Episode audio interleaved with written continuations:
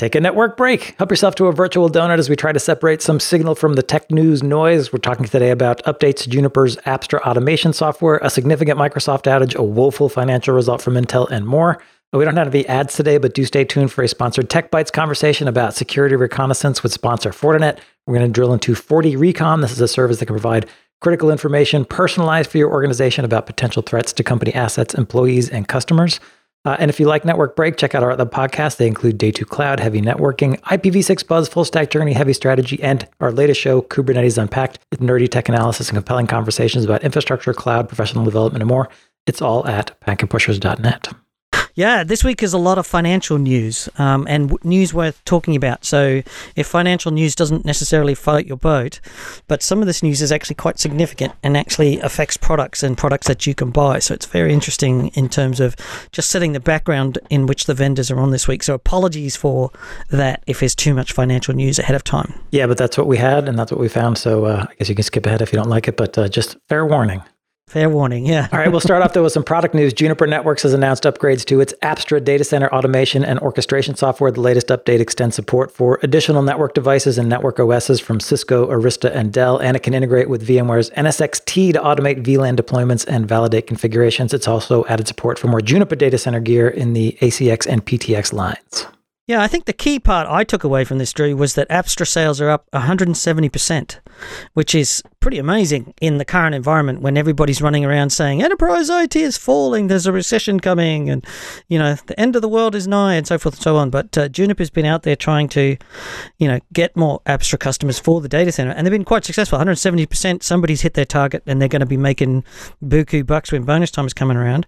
Um, keep in mind that Juniper only acquired Apstra in January 2021. That's two years Wow. ago, and I think you and I stated, if memory serves me correctly, that the synergy was there and that most importantly, Apstra is a viable competitor to Cisco's ACI, particularly.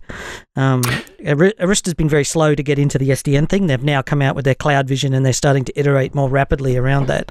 Well, I think Arista would say, wait, no, we've had Cloud Vision for years, way before Apstra. We've been there, we've been there. But I think uh, Apstra has taken it a little further than I think what Arista would say they could do with Yeah. Cloud Vision.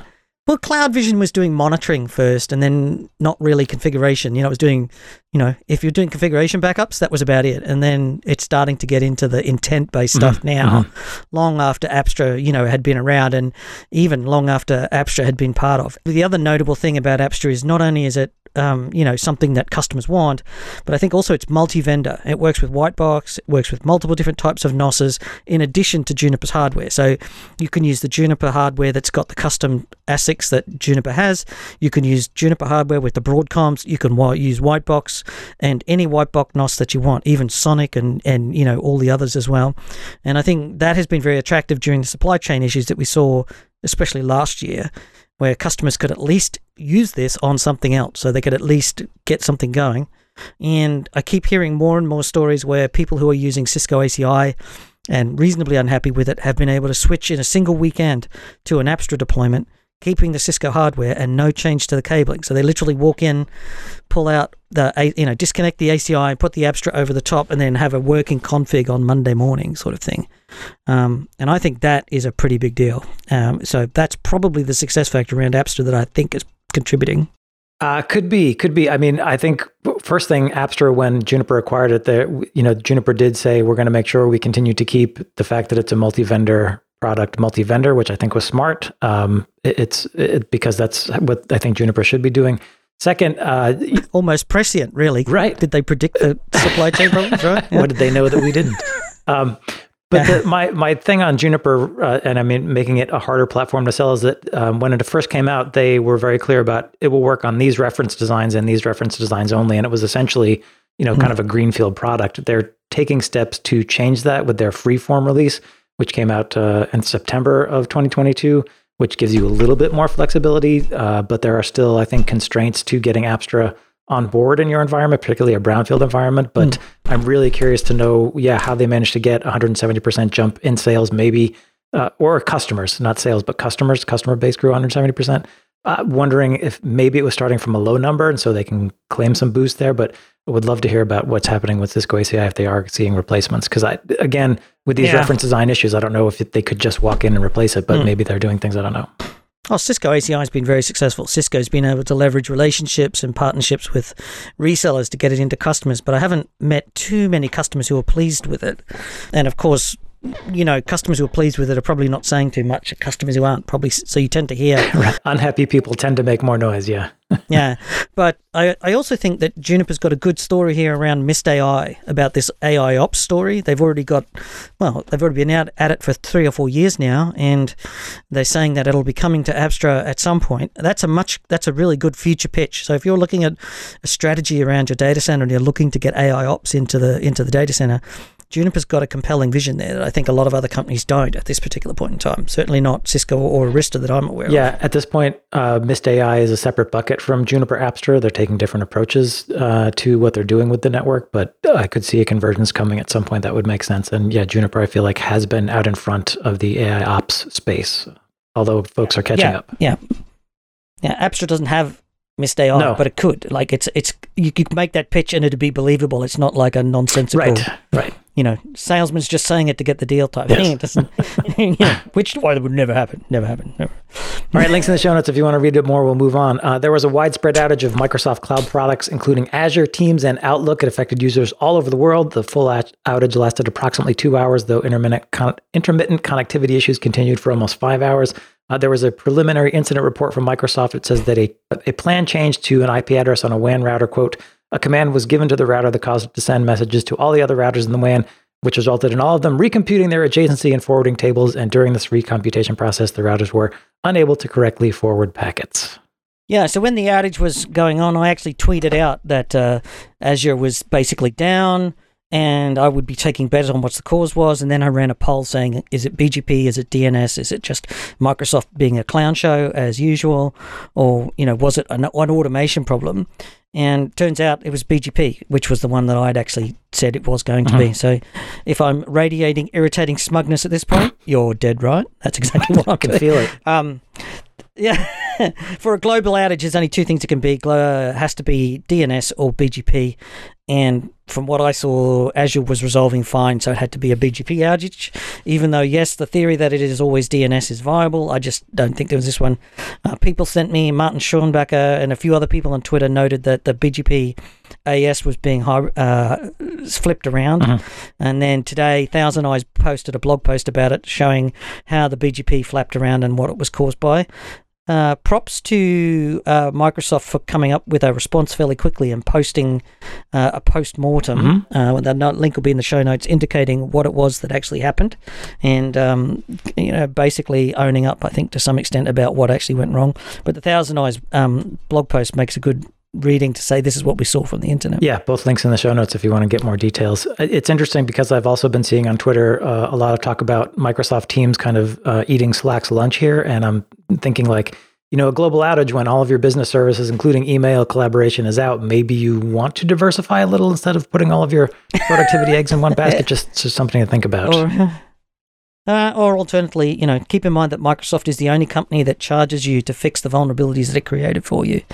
Uh, but uh, I think other Slack's got a problem too. It's part of Salesforce, and there seems to be some sort of challenges over there. It got so large and so successful that Salesforce bought it for, I think it was nineteen billion dollars. You know, three, four, five years ago, and it was supposed to have much more innovation and and things coming to it, and it seems to have stagnated. So I'm not necessarily convinced that uh, Slack is going to be a long term vision going forward, but I know that Teams certainly is not. It's it's awful. Yeah. Well, it's doing gangbuster, so you may not like it, but other people are buying it. So yeah, I wouldn't bet against Teams.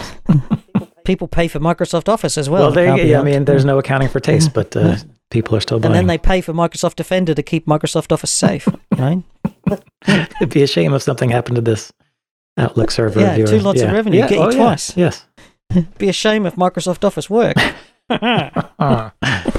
All right, moving on. Uh, we're going to talk about Intel's financial results later, but uh, first news Intel is reportedly sunsetting its networking business. This is according to a story in Tom's Hardware. The article quotes CEO Pat Gelsinger saying, uh, Intel is no longer going to invest in its networking business. It will continue to support existing customers. Uh, you may remember that Intel acquired ASIC maker Barefoot Networks back in 2019, and Barefoot makes the Tofino programmable ASIC for Ethernet switches. This is really disappointing in a lot of different ways. Broadcom has been enormously successful in producing networking ASICs and come to dominate the market. And there's a couple of other players out there in a minor way. Marvell, uh, obviously, Nvidia's got the chipsets that it got through the Mellanox acquisition. But there's really a and and Cisco has its own ASICs as well, of course. Sure, there's still Juniper. plenty of room in the yeah. market. It's yeah, it's just such a vast market for Ethernet switches that there's still plenty of room for innovation here. And Intel acquired Barefoot, particularly to get into networking switches and saying that it was going to.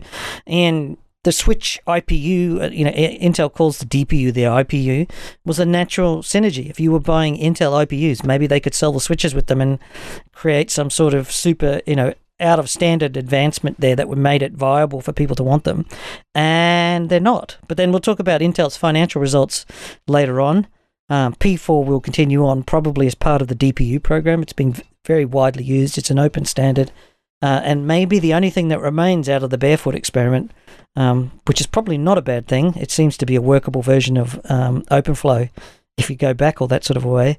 But um, yeah, very sad, very disappointed to see it. And when I go to Intel's website, I note that they don't list the Ethernet switches in the main page, but it's still there on the website at this point. So. Yeah. So the thing about uh, Tofino was that it was a programmable ASIC as opposed to you know what you get from Broadcom as fixed function. Uh, so that was kind of innovative to have that programmable ASIC, but it was also a very niche audience for wanting needing to be able to program the packet processing pipeline. There's not a lot of companies looking to get that deep uh, into their Ethernet, so it was always sort of a niche product. I think. I, Intel probably had grander plans for it, but for what? Well, we'll talk about that later. But yeah, they just couldn't, I guess, really make a go of it. I wonder if they would spin it out maybe instead of just killing it, because I would hate to see this technology go away. I don't know really what their plans are, but it's it is I, kind of a, a sad end for what was an yeah. innovative product. It just doesn't. Yeah, I think the industry's basically decided that you know ASIC small pipelines, you know, with minimal amounts of programmable um, forwarding is okay. So Broadcom's won that market, you know. It, it's always back to you know do you do you want the smarts uh, in the overlay or do you want it in the hardware? And uh, so far, overlay is winning. Mm-hmm, I think so. Um, and also that the feature functionality that we once thought we were going to put into switches is moving to the edge. So we're doing it more and more in you know SASE you know, is doing a lot of this in the data center. You'll see DPUs rise to make up a lot of the functionality that you saw, um, and also smart SmartNICs more generally. And you know, there's no more, less need to do this in the switch. I think the industry's turned away from the idea that the router and the switch should be anything but a forwarding engine. That's slowly evolving over time, and everything else will be done over the top somehow. Mm.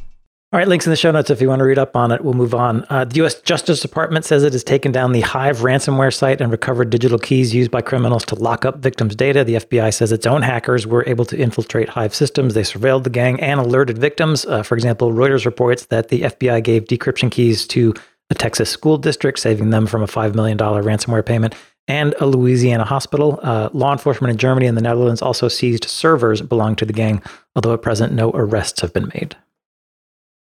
Yeah, the interesting part about this is just how coordinated this was. This wasn't just a takedown in the US, this was a global coordination, mm-hmm. as far as I understand yep. it. Although the Reuters thing pretty much only focuses on the US part. Um, the and it was widely believed that taking down Hive wasn't really possible because they were so distributed and working in so many countries, and they would often stop and disappear and then come back. And so, for them to be able to get to this organization has been would be quite is quite a win, and I think the police forces and the security services should be very proud of themselves at this point to take down what would be a company of people who are effectively working between the gaps of international law and getting away with it for a very long time. They're talking a hundred million, they think, is much they've got in ransom. Right. Yep.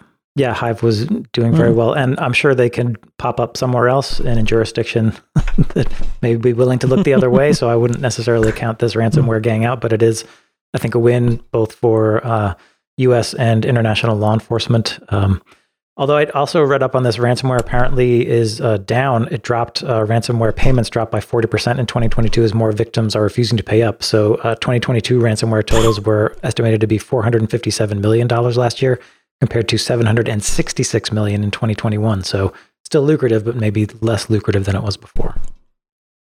Uh, I've got to hope that people are putting in better backup systems to recover from ransomware. Right. there's been enough lessons learned, maybe. and I think insurance companies are also like, we're not going to insure you until we see how your backup and DR systems are, and they need to be up to snuff. That's yeah, so, yeah, yeah. We talked about insurance. I think just the whole profile ransomware has been going for what five, six years yeah. now. And we really are seeing the point where it's become known that once you're ransomware, if you can't get your data back, there are companies that just won't come mm-hmm. back if you can't mm-hmm. go back to a pre-ransomware state. I think that puts the fear of you know the spirits that be into people and who will then actually want to invest because if there's one thing it's one thing for IT to go out for a day or two and then come back once you can recover quite another thing for it to go out and never come back and have to be starting from nothing I think it's the fear of the insurance adjusters that uh, puts backup and DR back on the map, frankly. Probably both, but okay, you know. Let's go with both. I'll go. All right, we'll go with both. All right, uh, now we're going to dive into uh, all the financials. We're going to start off with Intel, as we teased earlier. Um, uh, recently, we reported on Intel's debut of the new Sapphire Rapids uh, Xeon CPUs. Intel's back with its uh, Q4 and full year financial results, and the top line is Intel would love it if you bought more Xeons. Uh, for the quarter, Intel revenues of 14 billion were down 32%, and the company lost 661 million dollars in Q4. Uh, for the full year, revenues were 63 billion, down 20%, with a net income of 8 billion, down 60% just yeah so intel's just been uh, seems to have just written down everything to be down 30% in a quarter year over year from a company like intel which is normally seen as a stable bellwether dividend paying mm-hmm. like keep in mind that in this quarter its earnings per share was 10 cents Oof. that's down 92% so it's down from a dollar to 10 cents because the margin fell from 55% to 43% so any way that you look at this, for a business which is supposed to be continually succeeding, a bellwether of the US tech industry, this is a, a, horrible, horrible quarter. And of course, you might imagine the share price got absolutely crucified. Um, but more importantly, what I don't see is anybody sort of calling for Pat Gelsinger to get the boot because um, it's probably still in his uh, summer period. You know, when you, yeah. you bring in somebody new who's going to put the company back together, um, it seems that investors continue to have faith that he will be the person person to be able to turn Intel around. And if not him, then potentially nobody. But Intel's share price fell from $30 um, down to $26, which is a significant, that's a 12% uh, fall. And investors are very concerned that Intel may not be able to pay a dividend, uh, which is very much a part of its key value. The, the shareholders that own are betting on the dividends from a company like Intel. So this is pretty bad.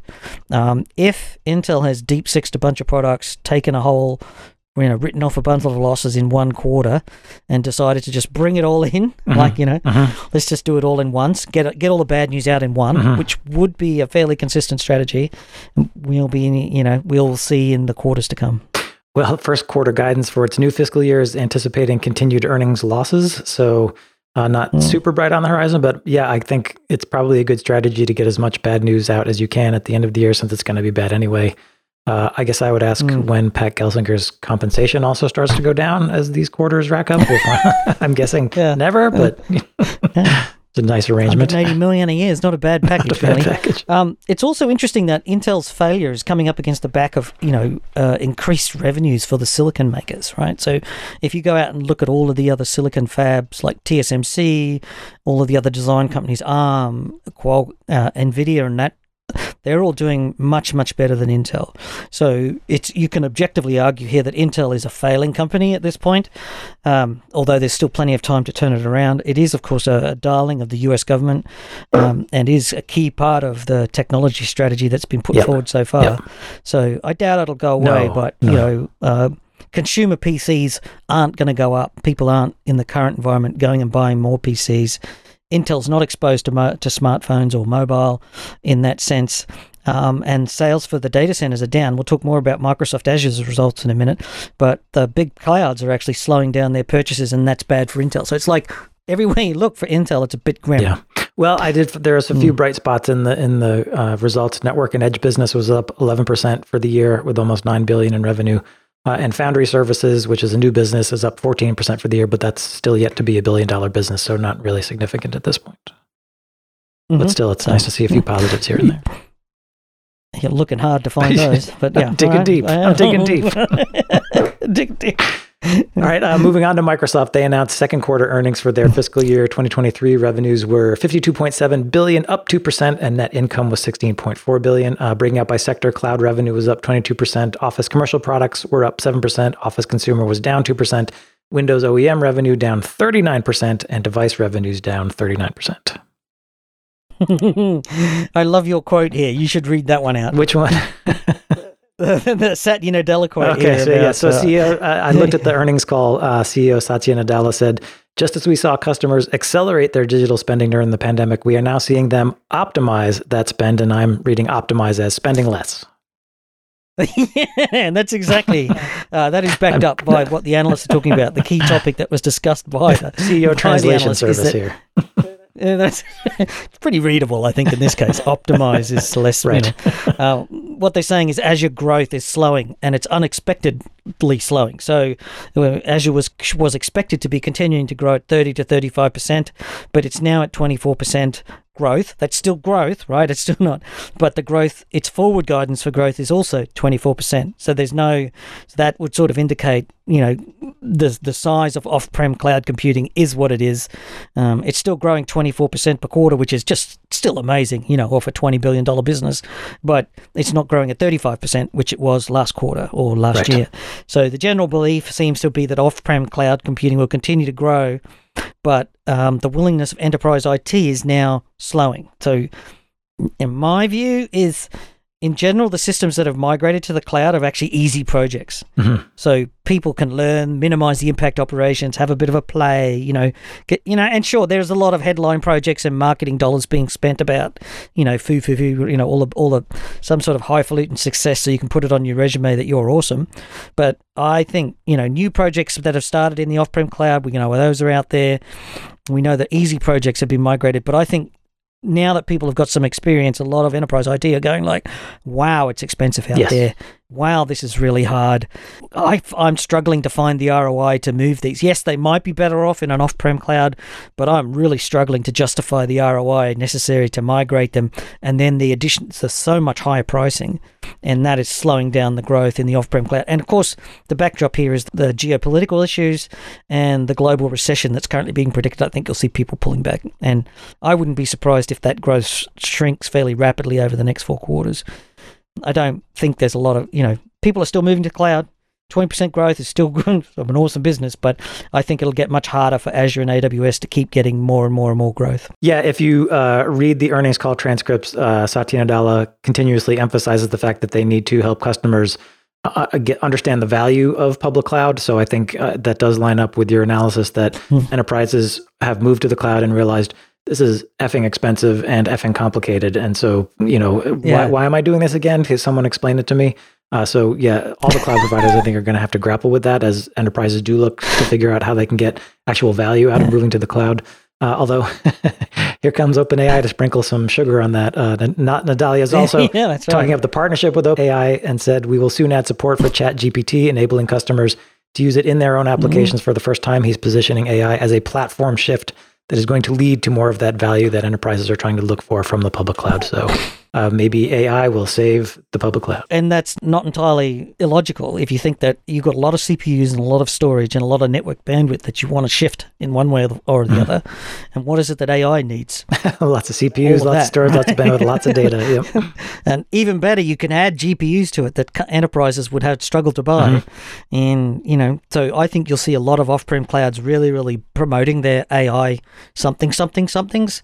And enterprise IT will be thinking, oh, that's, you know, know, that's probably the way to do it. And then, of course, we'll see the uh, on-prem versions of it come out, and then we'll see customers stuck. You know, too many choices, hard to pick, and so they'll choose nothing. Yeah, two years from now, we should check back and see if uh, people are talking about how to maximize the value of AI now that they bought into it. Is it actually helping them? I don't know. We'll mm. see. I color me skeptical, but yeah, we'll put that in the spreadsheet right. yeah. in our forecasting. Links in the show notes if you want to check out the Microsoft results. We'll move on. We're covering Extreme next. Uh, first, uh, the CFO announced their resignation to take a job elsewhere. The news came the same day the company released their Q2 23 results.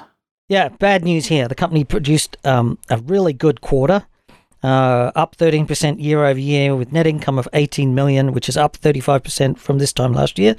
It's just interesting to think how small Extreme is compared to Juniper or HPE or, or Cisco sometimes, Right. 318 million is, is, you know, but great that they're up 13% year over year and actually up on their net income after tax and everything.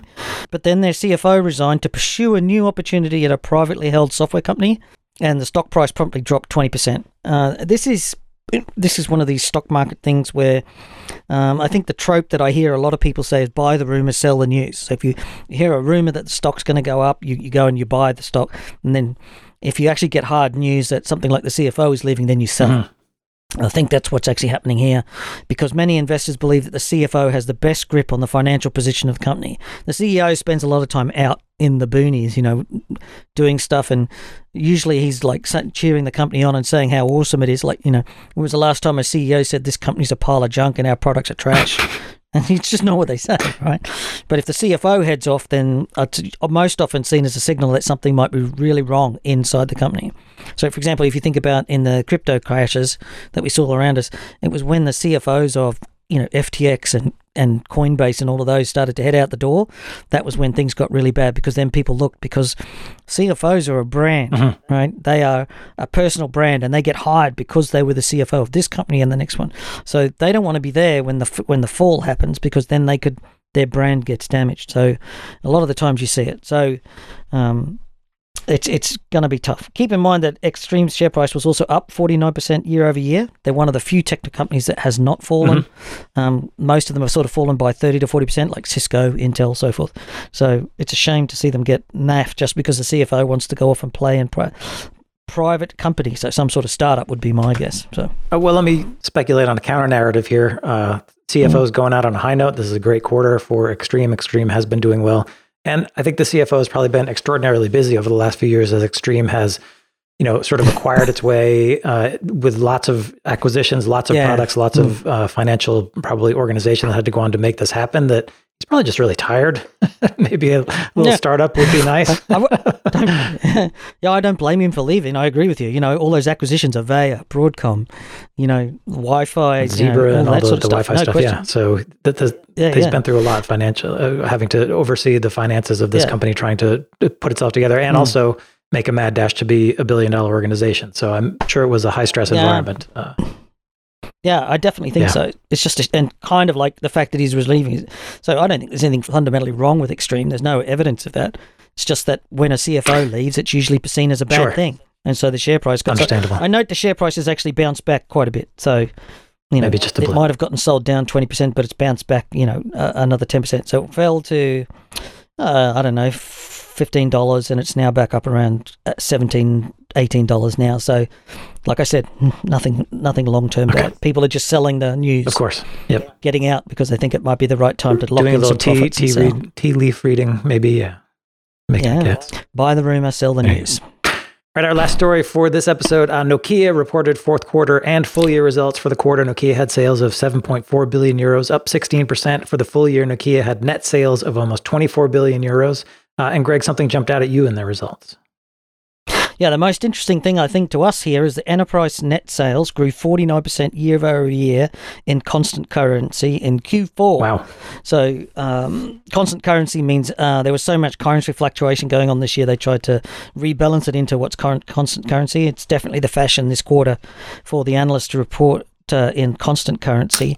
But that is an extraordinary gain. They've got 21% growth in the full year of 2022. For, for the I enterprise. wouldn't have yeah. thought the for the enterprise. Now, part of that is 5G, private 5G, but a lot of that is selling their enterprise switches into enterprise companies. So they're having good success there.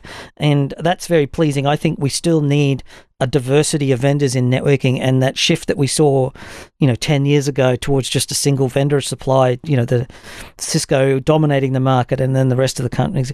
I think this is good for the industry and, you know, people now have choices um, and solutions that are tailored to what they want to do. But I do believe it's not just Ethernet switches and WAN routers, it's also private 5G, which is something that other companies don't have. Yeah, I mean, obviously, the the biggest part of the company is still the, their mobile networking group, um, but uh, the network infrastructure group did show better growth uh, for the year. Net sales for IP networks grew 11%, optical network sales grew 21%. Yeah, so Nokia does seem to be winning some customers uh, on the enterprise side and in the networking side, just the mobile network. They seem to be. Yeah. that's the that's the suggestion is that customers are buying those enterprise products that we've done some shows with them about, um, which is you know exactly what they wanted. I'm sure. Probably. All right, that does wrap up the news portion of the show. Stick around uh, for our sponsored conversation with Fortinet when we talk about its FortiRecon security service. That's coming right up. Welcome to the Tech Bytes podcast. We're talking security reconnaissance with sponsor Fortinet. We're going to drill into FortiRecon. This is a service that can provide critical information personalized for your organization about potential threats to company assets, employees, and customers. Our guest is Corinne Chopin. She is VP of Cybersecurity Solutions and Services at Fortinet. Corinne, welcome to the podcast. And you can just give us some background quickly on what is FortiRecon. Well, in Fortinet, we make complex look simple, meaning if it's FortiRecon, it helps in early reconnaissance phase of the attack. Um, it's basically scan you like an attacker will do at the reconnaissance phase and give you an insight to how do you look from the outside. So we identify potential threat, we look for uh, compromise vulnerabilities, everything that you can actually pitch and you know fix. Social media platform, mobile app platform, darknet, deep web sources, everything and anything that you can think about to be used by attacker, we will look at you through those lens and give you the context. Now, when you say all that, right? The first time I we talked about this, I thought, oh, that's just like a pen test, but it's not because a pen test says I'm going to you know get some people who are practiced or experienced in uh, hacking your site and they're going to try and attack you your, your hit your attack surfaces and get through. This is similar but very very different in the sense that you're saying you're scanning the dark web and deep web services sources and seeing emerging threats there and then you're able to automate that and then hit my site and say oh are you vulnerable to this? Is that how it works? The similar thing with pen testing is it will yeah. still provide you with budget justification and it mm. will help you find weak points before exploitation. So let's get that aside. There is some similarity, but this is very different because in addition to just point thing out to you, it is give you strategic and comprehensive view across multiple domains. And with the mm. expansion of the attack surface today and you know attacks being involved through supply chain and through social engineering, that view is really, really valuable uh, for for organization today, and it's also uh, continuously monitoring you. So if you think about mm-hmm. pen testing, and I'm going to be really, really nice here, you may have done it twice a year. If you're really good, once a quarter because you needed to justify yeah. budget for the next quarter or say how good you are in protecting the company. But in and a general, pen test is only as good as the people doing it. Correct. Is, right. And that that varies a lot. You know, the first time you might have had the A team from the pen test company, and the second time you might have had the B team. And then the third time out, they're like, they're off looking for new customers, and the A team and the B team are long gone, you know. So yeah, I'm curious, yeah. what, one of the things you mentioned about this is uh, two things actually. One was the dark web. I want to find out, you know, why I need to care about the dark web, and also brand protection. Why? How is brand protection a, a threat vector? Okay, so we were talking about, you know, threat vectors in general and what people usually think they need to do. And it has to do with unpatched devices, misconfiguration assets. Those are the normal right. thing that cybersecurity team would look for. Uh, what attacker are doing today, they're using you on both sides. They're looking at you. Are you a good target to be attacked? And they're also looking at you are you a good target to be used in an attack? So if you mm. think about uh, phishing attack a lot of the time they will spin up web website or social media account and they will be using brands. Like think about retail. I think 80% of sales in us are done between october and january if they spin up fake account if they get insight into your install base and you know spam them with email they can get password information credit card information from your customers but also they use it for your employees uh, mm. And hmm. most organizations don't regularly monitor mobile apps, stores, similars registered domain, etc. FortiRecon will do that for you, so you're protected mm. from both sides. So if there's some cyber gang out there trying to imitate my retail brand site uh, or put a fake app that has my company's name up on an app store, that's the kind of thing you'll pick up, which I, as a security professional, might not have realized I needed to be looking for. Yes, and we're also taking it down for you. So mm. the the offering is a combination of technology with advanced machine learning and automation uh, to spin a lot of stuff fast. But there is also human element that is involved. And as you said, a team, it's it's very critical uh, who is monitoring those and who is able to negotiate the takedown services. This brings right. me to your other question, which is why do why do I care about dark web? Um, well, you've got to say that right. It's dark web. Sorry. Need the echo on there. dark, dark, dark, dark web. corner of the dark web, the invite only VIP portion of the dark web. Uh, Not well, exactly, but comes hey. comes complete with police monitoring and secret services, all the fun stuff. Yeah, I cannot talk about this part of our business. Uh, but if, if you go back and think about you know attackers they have bosses too. And they have kpi their kpi tied to revenue. They have to bring money in pretty fast. Uh, so there is the obvious topics like ransomware which you know, there is a clear path. Uh, but they're also doing other stuff. So if they're you know collecting your data or stole credential they can use them themselves. But what we're seeing is that actually leaked credential or compromised you know vpn credential mm. the top item for sale on the dark net.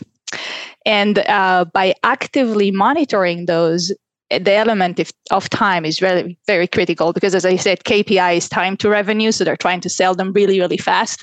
By continuously yeah. monitoring this and catching it, you can actually negotiate buying them back and prevent them from being sold outside. So this is why the dark web is. And a pen test wouldn't uncover those things. It wouldn't discover a copied website, you know, using a domain name you know variation it wouldn't or a list of my you know login credentials for sale uh, somewhere. Yeah. Yeah, those well, that sort of stuff. Correct. Correct. It's it's it's more traditional uh, what you know old server you have one you know hmm. orphan server you have. Can i kind of scan and give you an asset inventory? Is your engineering team by mistake expose a production server to the internet never done it. Was in the engineering side just okay. because we're on the record here. When you're monitoring the dark web do you ever also encounter a chatter like them exchanging you know hey this is a great target because xyz kind of thing? Like what kind of other information are you finding out there? Well without naming names i can actually give you some some example of darknet monitoring and and the importance of the human touch in it. Because you, you know you have to build trust. And i have to be honest sometimes when we go to those sites it's like eight different of us and two attackers. So you have some fun there too. Uh, but you know, there there were customers that we discovered some, you know, PLL, basically millions of records that were, you know, advertised for sale on an invite-only VIP dark darknet mm-hmm. hacker forums. Um, the customer thought that they were actually belonged to a prior breach and that they were just repackaged and resold and he was always already patched against them but we could we were able to provide them evidence that it was shared with us through the attackers of the age of the data, including screenshot um, and mm. and how they got in, which is pretty interesting to have those conversation. And attackers are, you know, they're techy as well. well so there's, you, there's multiple advantages there. One is I know what you know, if the, if you're at the situation where they're trying to hold you to ransom and say we're demanding information, mm-hmm. you can find know if they've actually got the data or not. Okay, and then yep. you could start to make qualitative decisions around how you react and what you tell your customers, uh, and how you may have to go and report to public authorities because now you know more you've got multiple sources of data saying yes we've got the canaries going off we see the firewalls we've got the SIEM logs showing us what they did and we've got this public space what they're actually doing you know, in the dark web, as as we say, you know, what they're doing with it. And I think that's really different that because that's where it really differs from pen testing and from vulnerability scans and threat intelligence, which is sort of passive defenses it compared to this. Yeah, here here you actually see the full flow. You you're spot on. So you the, you will get through this investigation and engagement in you know with those attackers. You get the the process. So they were saying, okay, it was a phishing campaign they got one of your employees in marketing you know credential they were able to use it to get into your crm so when you do the cleanup and the mitigation you actually know the flow and it mm. allows you to train the people going back to if it's starting to a phishing campaign you do need to refresh your training and mm. it helps you you know understand the flow between your system and segments better and as you said maybe add more technologies that will fit the reconnaissance phase or will help you identify yeah. unauthorized behavior like deception. So it's it's a great tool to evaluate your entire security stack and the interaction between the product from an attacker perspective of you kind of utilization, what they will do mm-hmm. and how we're successful how they were successful. I like the plausible deniability. I can say, I can go to my insurance company or go stand up in a court of law and say, here is the fact, here's the information that I had, and this is the decision that I made. And if you've got all this information, the court's not going to rule against you, right? Or the insurance company can't not pay out because you can say, we have this information to show that we, our systems were working correctly. We were defeated by an unknown attack or whatever, right? Now I know I how to motivate you. I'm motivated by doing good to the universe and making sure that everyone is safe. But hey, no, I just yeah, I just for a lot of companies, I just say to them, look, you don't have to be impenetrable. You just have to be um, uh, unblameable, and that's what I'm looking for is tools that do that because that's what actually is the reality at the end of the day. Um, we talked a lot about um, this idea that we do also use pen testing, vulnerability scans, and threat intelligence services this the the idea that FortiRecon is it's different. It's not the same. We touched on that a little bit but i wanted to understand more about the proactive stuff. You are actually saying that you're providing remediation recommendations. How's that work? Yeah so let's start from from the beginning going back to a team and the long process of pen testing and and in general the fact that you do it once or twice a year. This is a service that we offer. It has three different components and it's kind of a plug and play so there's mm. no effort needed. There is a straightforward portal that help help you cut through the noise. So we will tell you you have 20,000 vulnerabilities, but we're also able to prioritize the one that you should care the most about based on the data of what is actually exploited in the wild today. And then we have a mix of people of technology. So there is AI that, that is trained on probably the largest, most diverse data set that will help us sift to the thing. But FortiGuard Lab Security Expert also enhance the offering constantly, and they will do a lot of the negotiation. So we are very respectful for both, and there is a lot of transparency to the organization itself their recommendation for remediation activity are based on full flows. So we can tell you go and, you know, update or patch those services or add virtual patching fronting them. But we will also recommend, like we mentioned at the example, you probably want to refresh your training. You probably want to look at your segmentation rule. You probably want to tie in your, you know, investigation on your hmm. endpoint. Mm. And this will help them the, the security team as a whole to improve their security posture start to end against a full stack of attack, not just symptoms, which I find to be really valuable because attackers are looking for those gaps. And the more we can help, you know, streamline a flow of prevention, the better the organization is protected for an attack, yeah. which by definition is a stream of, you know, tactical events. It's also useful for budget acquisition as well because if you can show this sort of information to an executive who's, you know, quite often CIOs, their only time they've ever run into security data is when a credit card got hacked, you know, and this is not, this is not that. It's not that at all. Oh, you're so right. I should have totally positioned it differently at the beginning to say it's yeah. it's not the same for the budget justification. It's better for budget yeah. justification because it gives you more points in your security yeah. stack that you can justify. Hi, boss. Hi, boss. Here's here's here's 150 errors that you know weaknesses we've got in our network, but these are the what these 10 are the ones active today. I need money. Yeah. and they're also kind of, and they're also on yeah. your endpoint, and you also need to talk to your marketing team and improve their you know posture yeah, and all the social media. Right. Yeah, it's it's a bigger bigger portfolio and bigger budget that you will get. Mm. I have I because I don't want to spend time haggling with people over budget or purchasing. I want to make it so that it's so compelling that they just go, "Yep, no, we definitely need to do that." And why yeah, it's definitely easier to say uh, or to identify or to make a conversation of risk-based prioritization mm-hmm. when you do this and we actually do offer it as uh, as an assessment so you know organization or people on this call who really want to see what's going on and figure out how to prioritize their budget for 2023 mm-hmm. and forward this is really great because you get to get a really good view of where you stand and what you need to prioritize I want to ask a weird question here. Um, does this obviously this is a Fortinet product? FortiRecon is part of the Forti product, Forti portfolio. Um, and if I've got Fortinet products all through my network, that's one thing. Can I use this product separately as a way to sort of because it doesn't sound like it has to be embedded in my network? It sounds like something that I could start with and look at and maybe get started with Fortinet, or am I not reading that right? this is uh, an independent offering Mm-hmm. It's a mm-hmm. part of our portfolio to the SOC team that has mm-hmm. no dependency on anything else that you have from Fortinet. And I right. actually know organizations who have two different approaches. Some of them will say, actually, whoever is coming to do this evaluation should be a neutral vendor. And then we start stepping in and helping helping them expand their security yeah. and tighten it and some will use it on a regular basis with us so that you can purchase it as a one time assessment to see what's going yeah. on, not dependence in anything else from us. You can make it a, an active offering within your stack of security. Again, doesn't have to have anything else from Fortinet. It will work better by definition if you have integration between the product and other parts of your security posture. Going back yeah. to, we do give you remediation recommendation, and the automation of that flow buys you time. And we all so if I had a Fortinet SD WAN or a, you know, I was running Fortinet firewalls around the perimeter of the data center. If I was using, you know, Fortinet experience monitoring, all that stuff, it would be obviously the, the, the feedback loop would be tighter and gooder, but yes. it is not not a requirement to use this tool for. So if people are listening, you don't actually have to be a Forti customer to take Forti advantage of the Forti tools.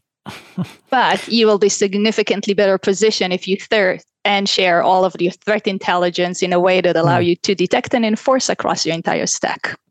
Uh, so, Corinne, very quickly, uh, you, you, mentioned at the outset this is all about uh, sort of a continuous uh, service or product. So, how would this fit into my sort of daily operational tasks? How does it fit into my security workflows that I'm going through every day?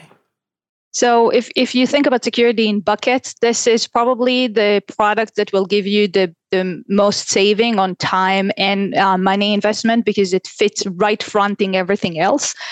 It is running constantly, not intrusion, non intrusion to any of your processes, and you will get alerts all the time uh, that are obviously synthesized so it's not a lot of noise but alerts that are dedicated for you in a timely manner and you can get into the tool and decide do you ask a ten- takedown service from us? Do you want us to negotiate something for you in the dar- dark market? So think about it as an operating tool that is constantly scanning you and giving you input to say this just happened. This you know just spinned out. We've just seen this social website you know coming up with with your brand uh, and and it helps you stop, protect, remediate that before an attacker can actually utilize it to go into your organization. Now, there are cases when people run this and we discovered that they're already being attacked, like the example that I shared, where the credentials were already, you know, available in the dark market. So right. it can help in both prevent early before they even get in, and then prevent from whatever was stolen to being used against you in a flow of an attack. All right. Well, this does bring us to the end of the conversation. I feel like there's more to be said. So, if folks want to get more information about FortiRecon, Corinne, where should they go? Uh, Fortinet.com for products, FortiRecon. and there you can also see not only here uh, the different uh, capability of the product and the awesome UI. All right, that's Fortinet.com slash products slash FortiRecon. There'll also be more links in the show notes that accompany this podcast. Uh, thank you, Corinne, for being with us. And thanks once again to Fortinet for being a sponsor. If you enjoyed the show, there are many more fine free technical podcasts and our community blog and our newsletter. It's all at packetpushers.net. You can follow us on Twitter at packetpushers. Find us on LinkedIn, hear us on Spotify, and rate us on Apple Podcasts. And last but not least, remember that too much networking would never be enough.